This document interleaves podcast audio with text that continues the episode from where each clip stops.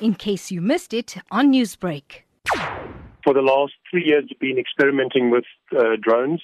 They have a whole range of uses from the sort of immediate emergency stuff, such as uh, getting a sense of how a fire is progressing during a fire incident, doing the damage assessments thereafter for disaster management purposes, during policing operations. We've had some success using them during drug busts in relation to the sort of non-emergency stuff as well, uh, the traffic enforcement, uh, monitoring canals for blockages to prevent uh, flooding disasters, uh, checking fire breaks on inaccessible areas uh, at the back of, of the wine estates and so forth. Uh, so there's a whole range of very practical uses that would save you money uh, vis-a-vis, for instance, getting a helicopter uh, using uh, 4x4s in, in very uh, difficult terrain. And we have been working on getting our license in place. We had an engagement with the Civil Aviation Authority a couple of weeks ago. So we're well on our way now. It shouldn't be too long. And then we have our, our licenses. We've got six trained pilots and several drones that we've purchased. And we will start using them as soon as the, the licensing is in place as an entity of state, we have to comply with the law. Now, which are the areas that you believe this sort of crime fighting technique is most needed and why?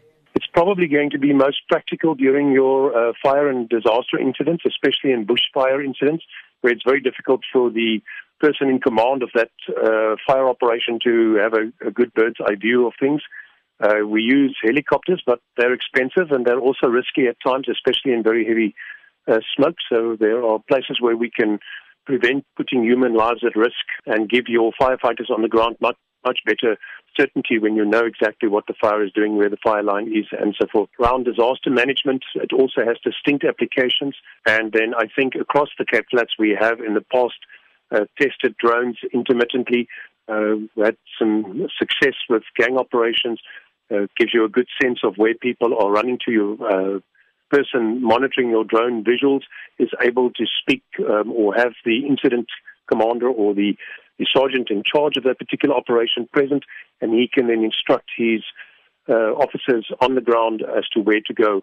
We had a situation where a person hid behind a car and wasn't seen by the officers, and the, the simple presence of the drone made it possible for us to guide the officers to where the person was hiding. So we can see a whole range of practical uses uh, at a, a, very affordable rate compared to, for instance, hiring helicopters to do overflights and get pics, especially around disasters.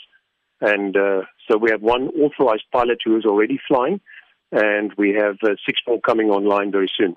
Newsbreak, Lotus FM, powered by SABC News.